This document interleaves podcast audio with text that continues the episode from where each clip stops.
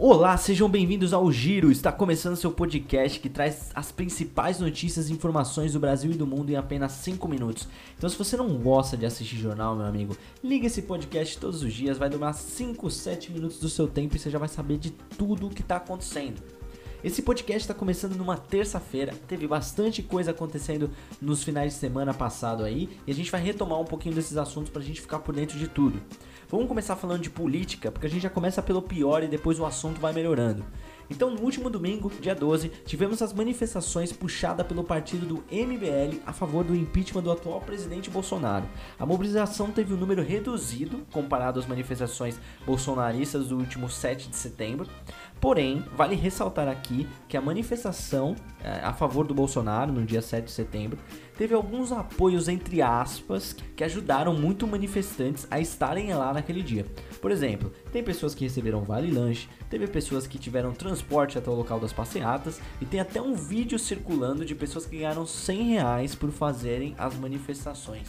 Amigo, da onde saiu esse dinheiro, eu não faço a menor ideia. Já as manifestações do dia 12, do último domingo agora, não teve nenhum tipo de auxílio, foram apenas pessoas que quiseram, que eram a favor da mudança do governo, tá?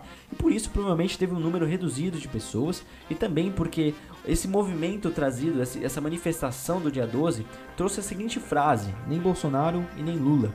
Isso fez com que alguns partidos do PT, PSOL, não aderissem muito à manifestação, né? E a gente sabe hoje que um dos grandes partidos que tem força de brigar com Bolsonaro é o partido do PT. E se ele não quis aderir à manifestação, a gente sabia já que o número não seria muito gigante. Mas agora eu trago uma notícia importante para vocês, meus amigos.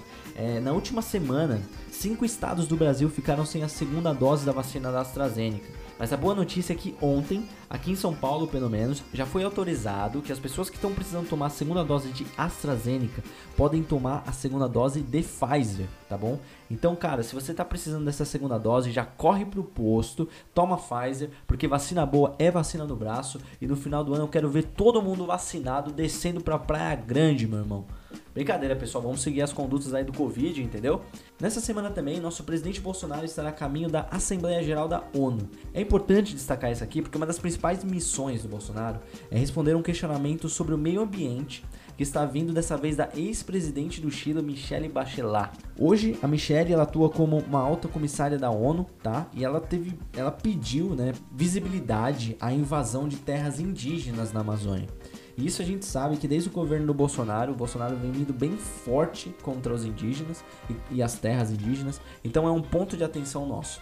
Mas vamos falar para parar de falar de notícia de política que dá até dor de cabeça, meu amigo. Vamos falar de coisa boa. E para você que gosta de tecnologia, que é apaixonado por inovação, hoje é o dia para você. A Apple irá anunciar as principais novidades do ano. Já tem gente falando de novo Apple Watch, já tem gente falando de novo iPhone 13, meu amigo. Nem saiu o 12, já tá vindo o 13. E eu dei uma pesquisada, claro, já vi uns especialistas falando que o novo iPhone provavelmente não vai mudar muito a carcaça do que foi lançado da última vez, do 12 mas que vão vir com modificações significantes na câmera.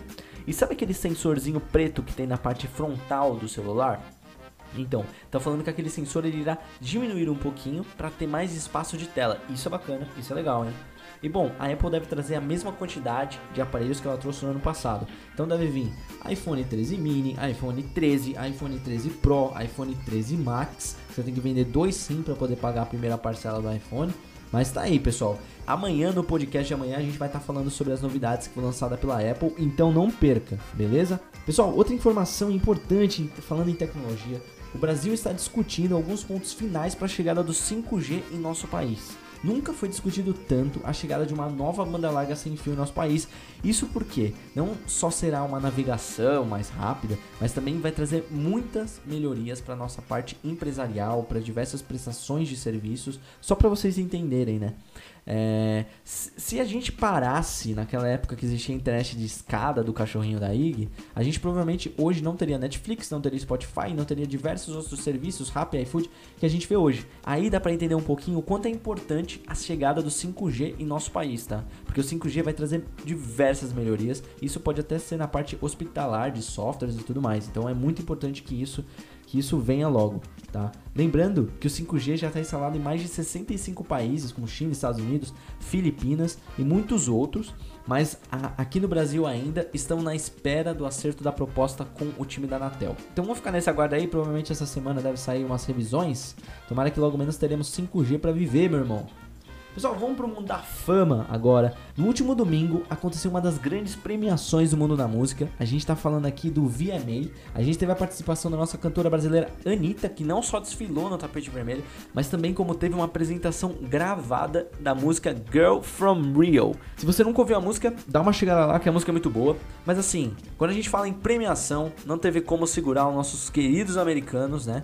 A gente teve o Nas X com o melhor clipe na sua música Monteiro. A gente teve a Olivia Olivia Rodrigo é, com a melhor música do ano, com Drive License. E a gente teve o Justin Bieber, que ficou com o prêmio de artista do ano. Cara, se você tá vendo esse vídeo pelo Instagram, deixe nos seus comentários o que vocês acharam da premiação. E se você tá ouvindo a gente pelo Spotify, dá uma chegada lá no nosso Instagram, meu amigo, segue a gente, que lá você também vai poder ouvir os nossos podcasts e também ficar por dentro das notícias a cada 3 horas, tá bom? Você que é flamenguista, mas você deve estar tá feliz, né? Você deve estar tá feliz, não tem como. Pois é, Davi Luiz está vindo para o Flamengo após 14 anos sem jogar no clube brasileiro. Ele está vindo com um salário de nada menos uma milha e meia por fucking mês, meu irmão. É o que eu ganho o quê? Na vida. Continuando falando de Flamengo, teve mais um jogador aí que tá sem clube no momento, com vontade de vir pro Mengão, hein?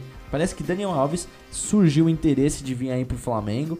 Então vamos, vamos ficar de olho aí, mas assim, nada certo. Não estou falando que Daniel Alves irá assinar com o Flamengo, tá? Foi só o interesse do jogador, apenas um. Pode ser um bate-papo que ele falou pro irmão, o irmão já soltou nas mídias sociais lascando o jogador, a gente não sabe, entendeu? Também começou a Copa do Mundo de Futsal. O Brasil estreou com vitória contra o Vietnã, tá? E agora ele segue na disputa. E eu sou Brasil, vai dar Brasil nessa Copa do Mundo, eu tenho certeza. Pode escrever aí no bilhetinho, depois você me cobra no podcast, tá, filho? Agora vamos falar de curiosidade? Vamos dar uma quebrada no clima mesmo? Cara, a empresa Colossal anunciou ontem investimento de 15 milhões de dólares, cerca de 78 milhões de reais, para trazer os mamutes extintos há mais de 10 mil anos atrás de volta à vida, brother. Sabe o que é isso? Eu tô sentindo um cheiro de Jurassic Park. Sentindo o cheiro da merda que vai dar isso aí. Brincadeiras à parte, a empresa diz que a ideia é misturar o DNA dos antigos mamutes junto com os elefantes asiáticos que existem hoje, pois a, a compatibilidade de genes desses dois mamíferos aí é, é muito grande.